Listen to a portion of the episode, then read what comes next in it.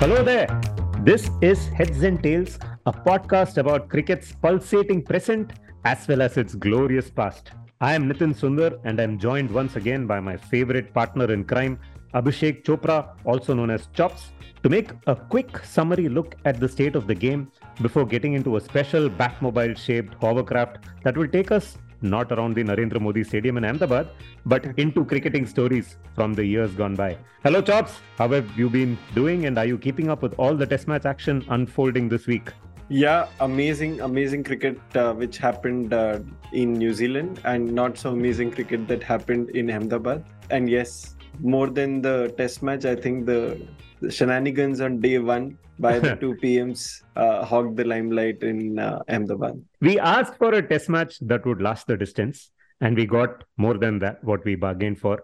Over five days in Ahmedabad, only 21 wickets fell in one of the sleepiest draws we have seen in recent times runs for Usman Khawaja and Cameron Green, wickets for R. Ashwin, and a fine return to 100 hitting form for Virat Kohli, who got a big one after a long time, and a sparkling century from Shubman Gill as well. But the game ends in a draw as we expected it to, uh, with wickets just not falling. Period. Yep. India win the series 2 1, retain the Border Gavaskar trophy. A fair result at the end of the day, Chops? Absolutely. I think uh, the Australians would have wanted uh, it to be uh, a better result for them, but for that uh, hour of madness at uh, at Delhi. But yeah, I think two one is a is a fair result given how the two teams uh, shaped up during the course of the Test series. I would still say that given uh, you know this was a home series, India would be disappointed at not winning at least one more Test. Yeah. but I mean, it was it was fair at the end.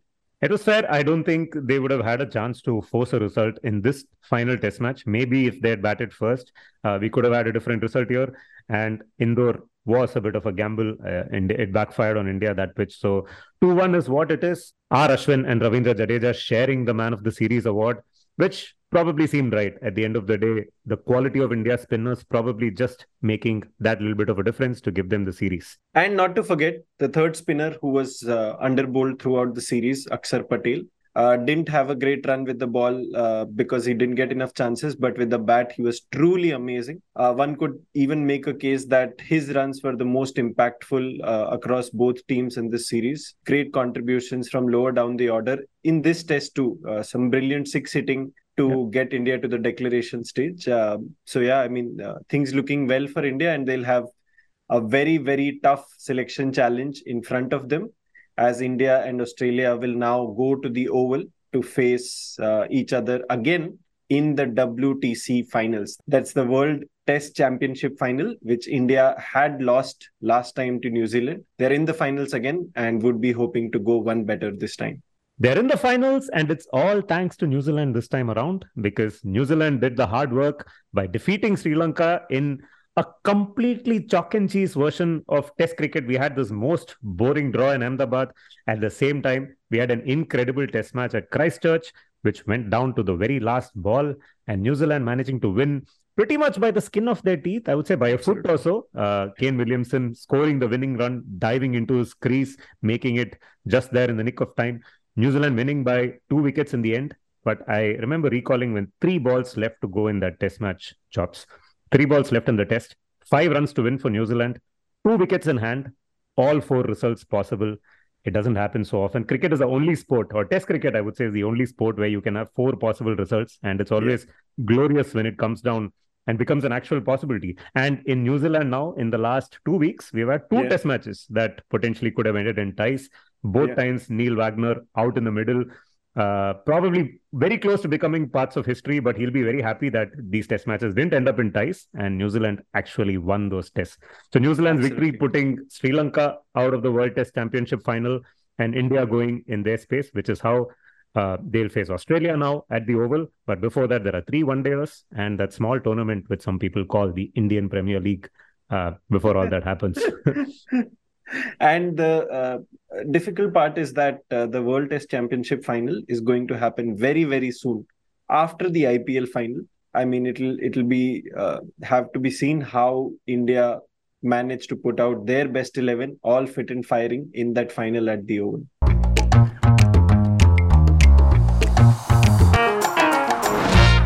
But before we get into limited overs mode, we want to say uh, a temporary goodbye to Test cricket by once again taking our time machine into the past. This week, we had India and Australia play out a fairly boring match. We had New Zealand and Sri Lanka nearly pulling off a tie. So we decided to go back in time to an India Australia match that actually ended in a tie. So we are going to 1986. We are going to Chennai and Chopper Nose, two years in the making. Chopper Nose was born in 1988. This test match was in 1986, but he was there with the time machine. Tell us, what do you see at Chepauk Chops? Over to you.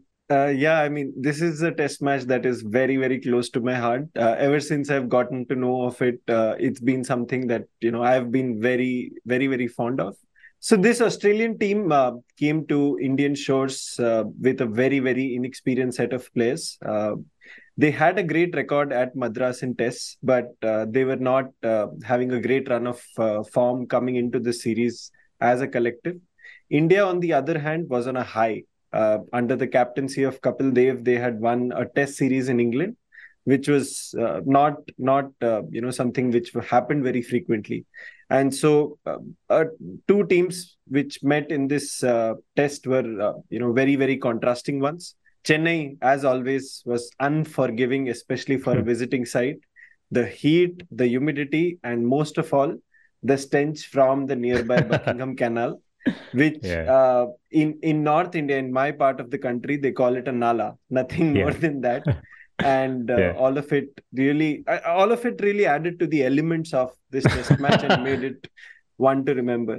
I fully agree. I grew up in Chennai.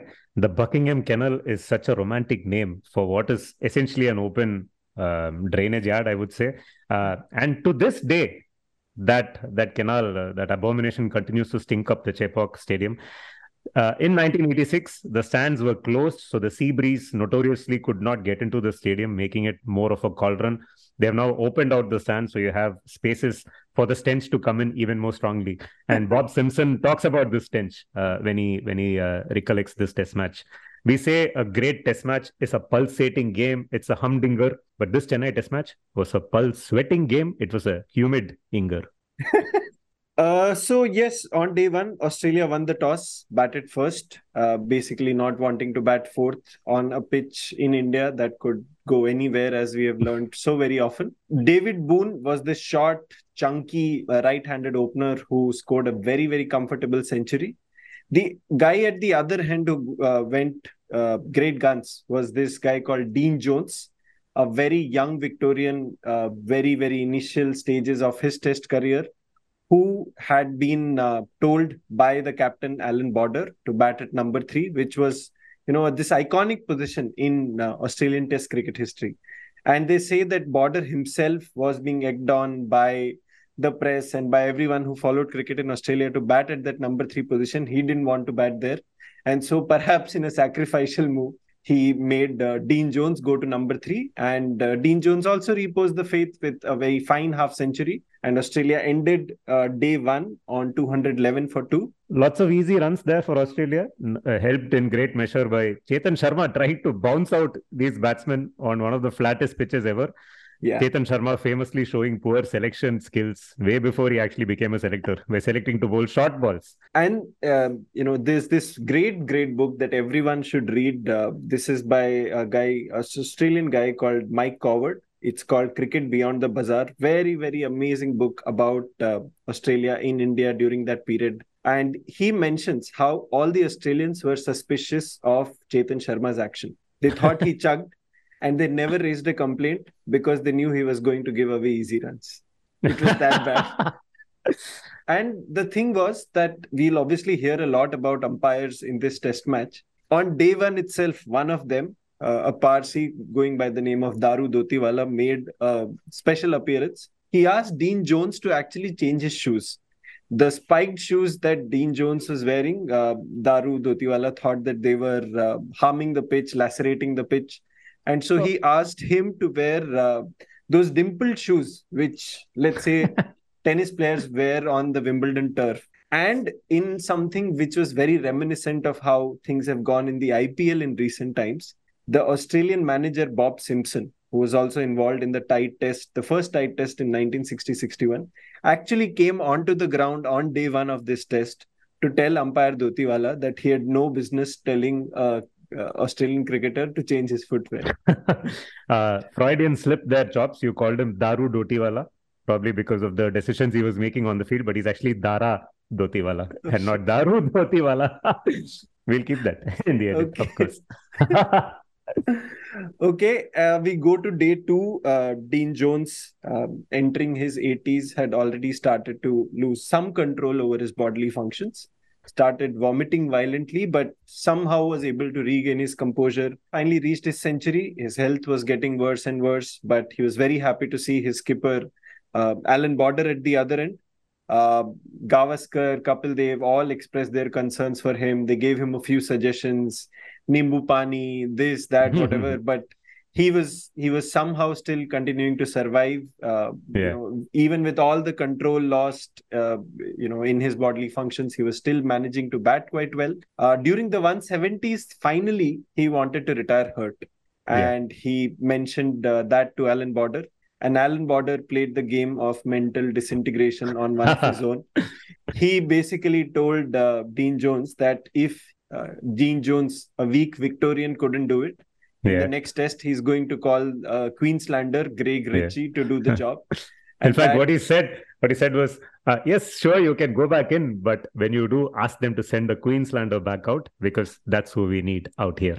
And that did the job. Like you said, men- mental disintegration. Except Dino was already disintegrating physically. He didn't need mental disintegration on top, but this did the trick, and it kept Dino batting on while Un- unbeknownst to him and to Allan Border, he was in seriously bad health at that stage. Yeah. And and Maninder Singh says uh, Maninder Singh was uh, part of the Indian bowling attack. He says that he enjoyed bowling to Dean Jones, though Jones was hitting him for boundaries and sixes. And he says between hitting him for boundaries, Jones would go to square leg, puke, come back and hit him for more boundaries. and Maninder was trying to flight and get him out, and it wasn't working out. But he but he enjoyed it. This almost feels like a, a scene out of Hunger Games or Squid Games for cricket.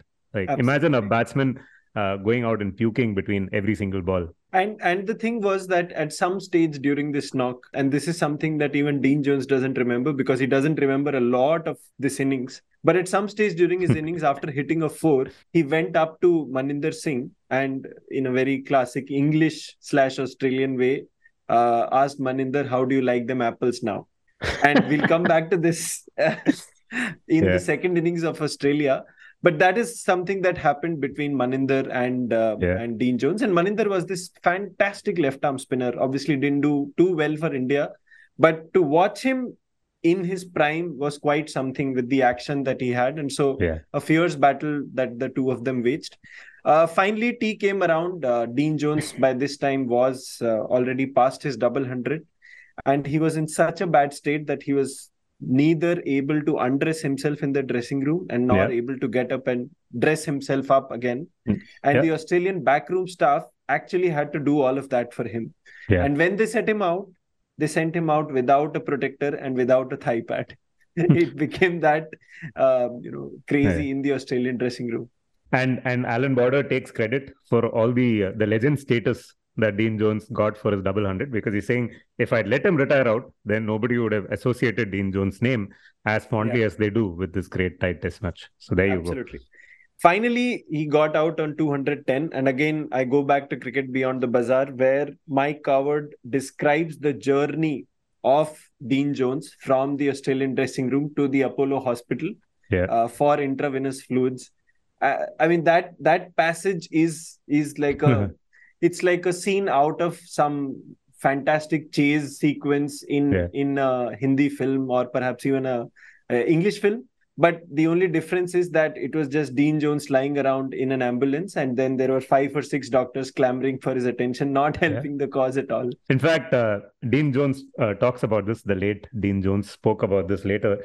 He says he's astounded by the speed at which the ambulance took him to the hospital. So they almost created a corridor for his uh, safe and quick passage to the hospital. And when he got there, uh, there was this other guy who had been hit by a bus, apparently. And there were a bunch of doctors on attending to that person, right, taking care of him. The moment Dean Jones is wheeled in, somebody says, Hey, Australian cricketer Jones is here. And all those doctors drop that other guy who's been hit by the bus and start attending to Dean Jones. And this is one nurse who's continuing to attend to that poor person who was hit by a bus, tapping him on his hand, saying, "Yeah, you'll be fine." All the attention diverted towards Dino. But Absolutely. he apparently it took him six months to entirely recover. He lost about seven kilos in one yeah. day, and yeah. he was dangerously low on salts and fluids and and required a drip and I know I don't yeah. know what else to get him back on his feet. But he came back. He came back to the test match later.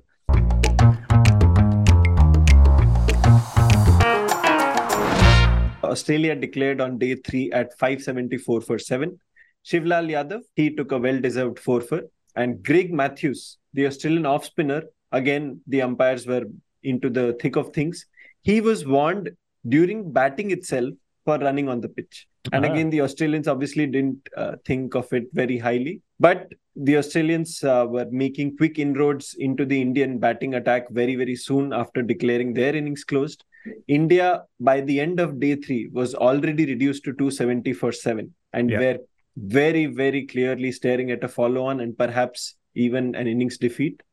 And again, Dotiwala was, uh, you know, doing his thing. He had given warnings to this beanpole left arm seamer that Australia had, called Bruce, Bruce. Reid, for running on the pitch.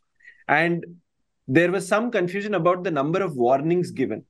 If you have three warnings, then you can't bowl in the test match. And at one point, the Australian captain, Allan Border, and Dotiwala were actually fighting about how many warnings had already been given. And one of those warnings was actually given by Dotiwala when he was huh. not even standing behind the bowler's arm. He was oh. at square leg and he gave a warning. Imagine this conversation. I'm warning you for the last time. No, you mean the penultimate time. You will give me a last warning after this. But Absolutely. yeah, the umpires very much in the thick of action uh, as it transpired. India seven down, staring down the the barrel, uh, so so to speak. Who do they yeah. call? Kapil Dev. Absolutely. As always, the captain of India comes back to the dressing room and he is livid with the top order who have thrown away their wickets playing yeah. one day shots, limited over shots. Sunil Gavaskar recounts this story. Uh, uh, Kapil Dev was livid. He said, You shouldn't be hitting the ball in the air, this and that. The next day, Kapil Dev goes out to take strike. Steve was the bowler. First three balls, Kapil goes up in the air. Every ball leads to the boundary, airy shots. But it was just Kapil's ability to bat when it was required and get the runs. A fine, yeah. fine 100. And he saves the follow on. Uh, yes, absolutely. India end up with 397 all out, and they have a run rate of more than four, which obviously saved some very, very crucial time in the test match, which came in handy at the end. Greg Matthews, uh, the the very, very uh, mad Australian uh, off spinner, actually picked up a fifer. Went on to do great things in the second innings as well. But the thing about him was that for most of this test match, he was bowling in a cap in yeah. the Chennai summer. The Australian cap, the baggy green, is obviously a thick cap. He was using that. And to add to that, he kept complaining to the 12th men about the cold in Chennai yeah. in September. Was, and he and was he wearing was, jumpers. Yeah. And he was wearing jumpers for most of this test match. So, yeah, truly wacky guy. And I mean, obviously did uh, very well for Australia in this test. And Steve Waugh has a theory. Apparently, Greg Matthews said that was his theory. Why he was wearing a sweater? It was to keep the cold air uh, inside and uh, not let it escape. Apparently, so the exact reverse of what a sweater should be used for. But he was wearing two of them. And uh, do you remember who who did this again in India? I don't, to be honest. Shoaib Akhtar actually did uh-huh. this. He wore uh, his sweater in I think the Asian Test Championship uh, match at Kolkata in 99 or 2000. It might have been cold there. Was he the only person though in a sweater? Yeah, he was absolutely the only person doing it. Yeah. So Mavericks. yeah, Mavericks, truly Mavericks. So Australia comes back to bat in the second innings, and uh, it's declaration batting time. They they put on uh, they put on a reasonable score and set yes. a target for India. Yeah. Yes. Uh, so Australia reach uh, 170 for five at end of day four. Very strange innings actually. Uh, in the first innings, they went for uh, went at uh, 3.3 runs per over. In this one, they went for uh, 3.4 runs per over. So not exactly declaration batting, but the one noticeable thing was the pitch was deteriorating badly. And at one point, one ball from one of the spinners actually hit the Indian keeper Kiran More very badly. So much so that he had to uh, depute the wicket keeping gloves to another guy, Chandrakant Pandit, and so perhaps Allan Border got an idea from there about how much the pitch would deteriorate. And during the course of the night, he and Simpson would have had some discussions. And yeah. very rarely it happens that a team declares twice in a test But here again, Australia declared overnight their total lead was 347, which meant that India needed 348 runs to win. And on the final day, you had 87 overs, including the 20 overs in the final hour, which meant that India were required to bat at exactly four runs per over.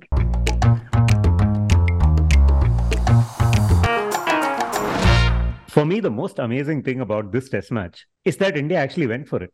Yes. And there was never a doubt whether they would go for it. Kapil Dev talks about this.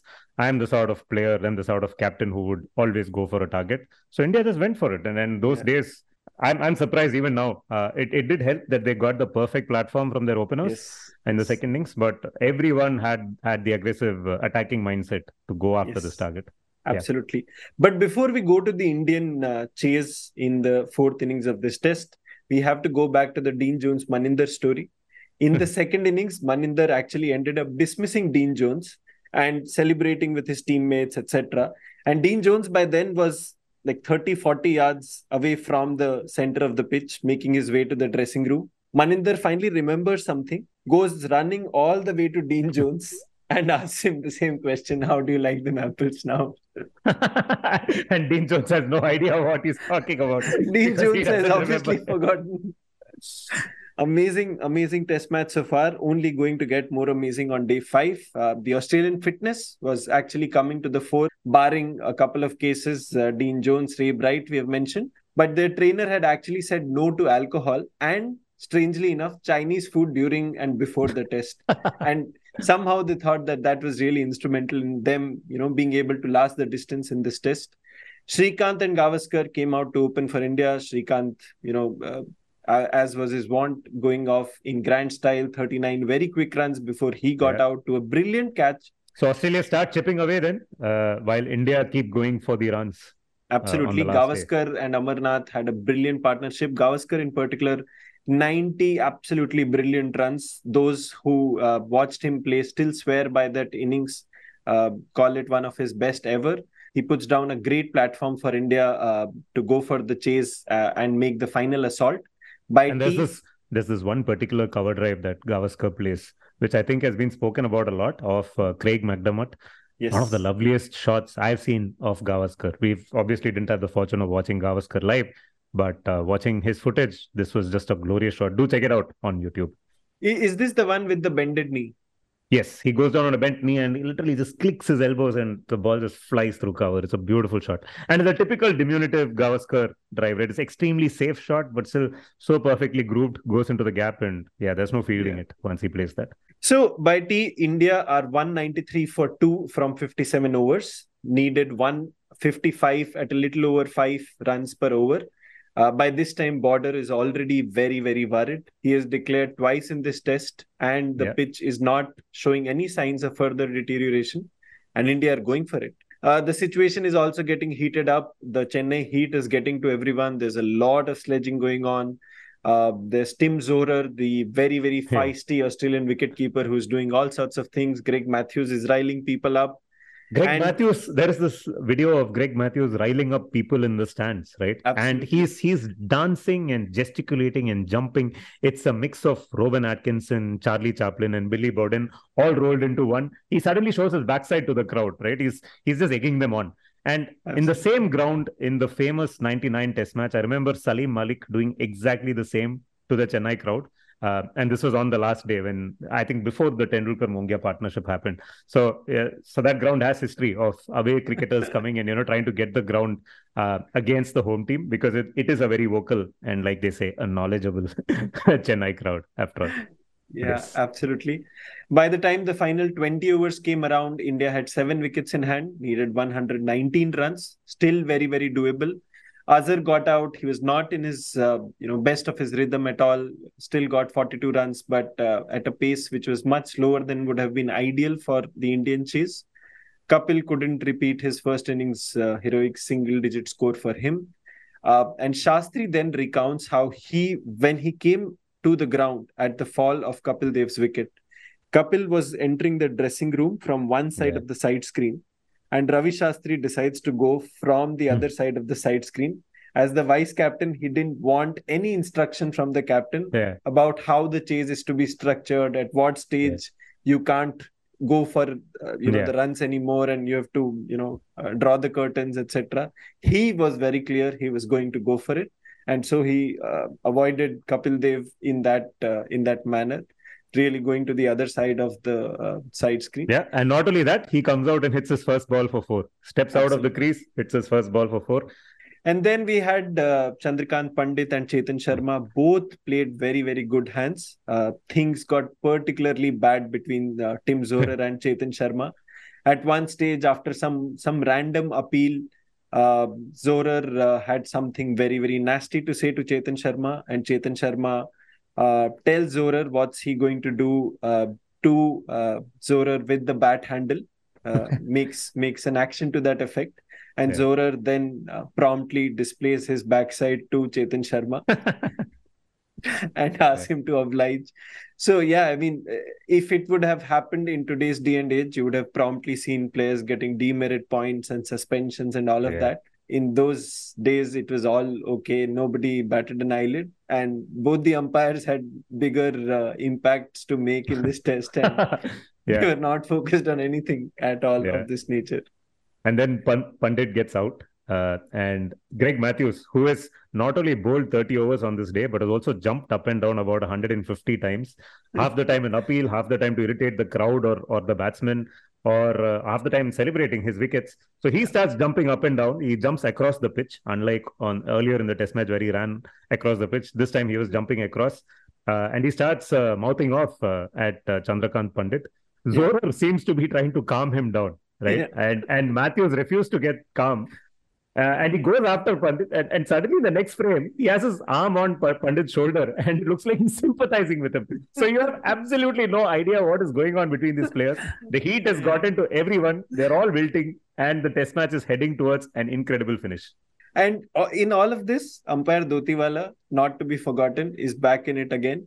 He's now accusing the Australians of slow play uh, basically saying you're uh, yeah. taking too long to bowl your overs and there's literal finger wagging that happens between border and him. And at one stage he actually asked border to go off the field. And border is like you can't do that. So uh, the umpires were not to be left behind at all. Uh, shivlal yadav that comes in plays a few uh, lusty strokes gets out for eight. Ravi shastri meanwhile is going great guns. He's shepherding the chase brilliantly. He's goading the crowd to cheer louder for India. He's doing some sledging himself. And finally, it comes down to the scores being leveled. There are three balls to go in the test match. and the man on the strike is Maninder Singh.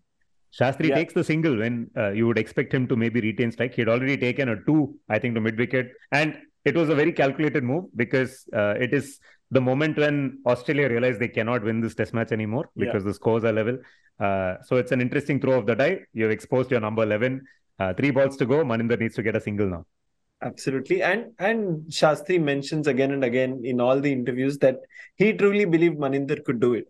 And yeah, he continues to say this to this day that he wasn't proven wrong because of what happened next.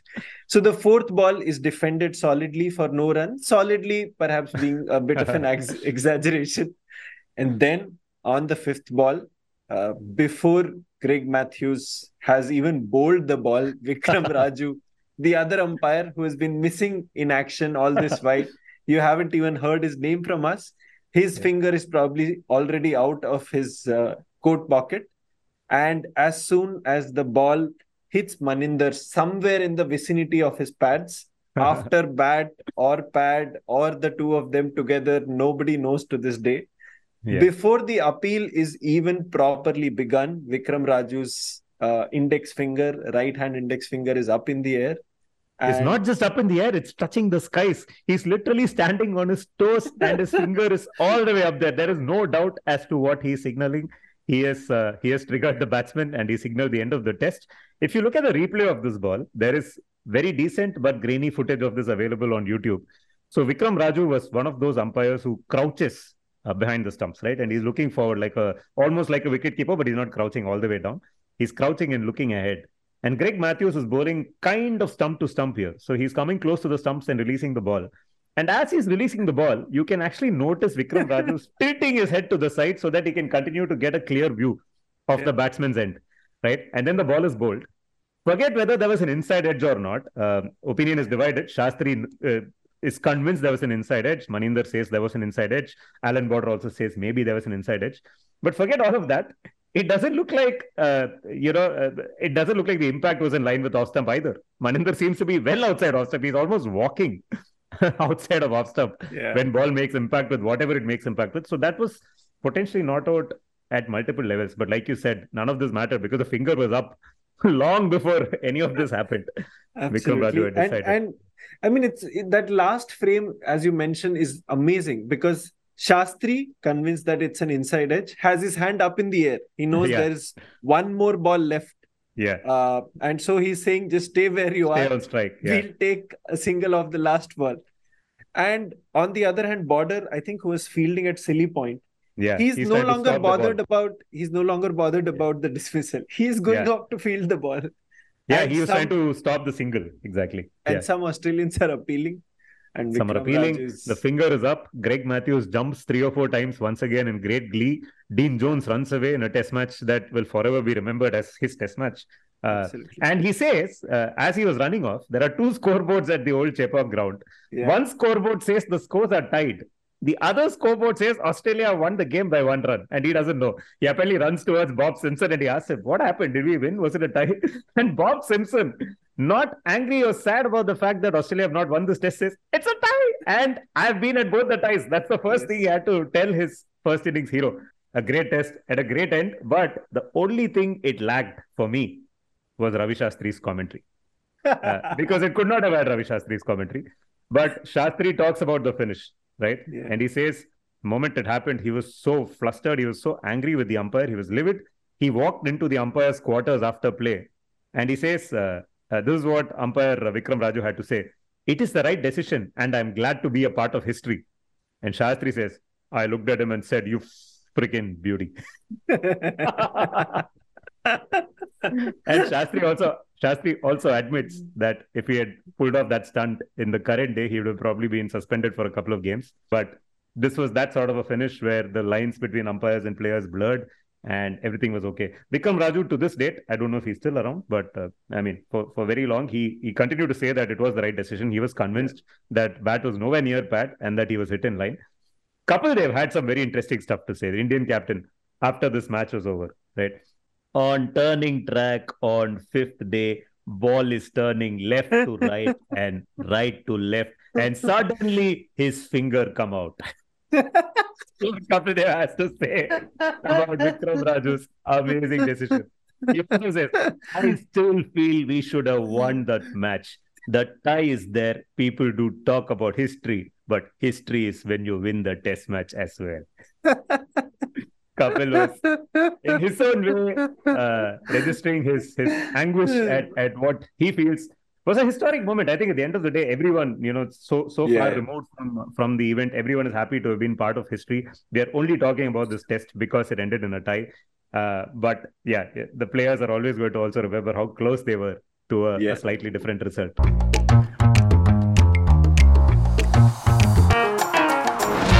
There's another person we need to mention, uh, without whom uh, this uh, recalling this test match would not be complete. Uh, would you remember who clicked the picture, the final picture that became the defining image of this test? I have no idea. There was this uh, very amateur young female photographer called Mala Mukherjee, who is Oh. not even who's not even you know a cricket or a sports photographer in general. She was just at the ground as a guest of M. A. Chidambaram himself, the man after whom the stadium is named. And she was just clicking pictures as an amateur with her camera. Her film roll got over. I mean, this is not the day and age when you can click a million pictures with your uh, mobile phone. Her film got over, and she actually borrowed a, a roll of film from a Doordarshan photographer who was Oh. one of the official photographers. And she was seated right next to the press box. Since she was not an official press member, she was not in the press box, and uh, you know she was seated just outside. And as the test match came to a close, what happened back in the day was all the official photographers came down to the ground because they wanted to capture the last bits of the test and the post match presentation ceremony, etc. So their vantage point had to change completely. Mala Mukherjee couldn't do any of that. So she Ah. stayed where she was and clicked this iconic image. And she says that she had met N. Ram of the Hindu group uh, earlier during the day. He was also in the same area. And as soon as he learned that Mala had this picture, she reaches her home. N. Ram comes calling, gives her uh, uh, handsome payment, takes the 500 rupees, I'm guessing. Yeah. takes the film roll for her, and next day it's uh, you know Becomes a part of history. the Hindu, becomes a part of history, and then um, promptly returns the negatives to her. But obviously, the image is already there for everyone to see.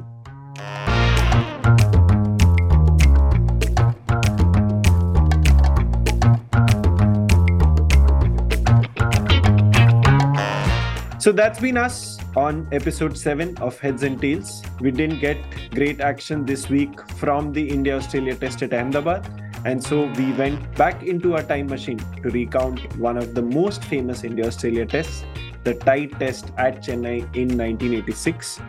Uh, we, we love doing this podcast. We love going back into history with these little anecdotes that we have. And we would love for you to tell us which test match you want us to talk about in the future, or even a one day international, or even a T20. Uh, we look forward to hearing from you. Keep spreading the love about this podcast, keep telling your friends about it, and we would be more than happy to have your company on the next episode. Till then, from me, Abhishek Chopra, it's goodbye.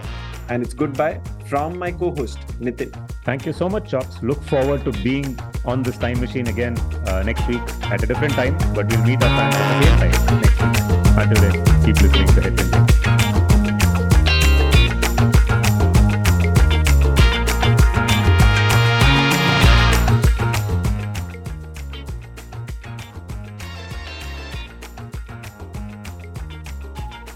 You were listening to Heads and Tails, hosted by Abhishek Chopra and Nitin Sundar. Produced by Audiomatic. Producers for Audiomatic, Rajesh Tahil and Avdoot Khanolkar. Assistant producer, P.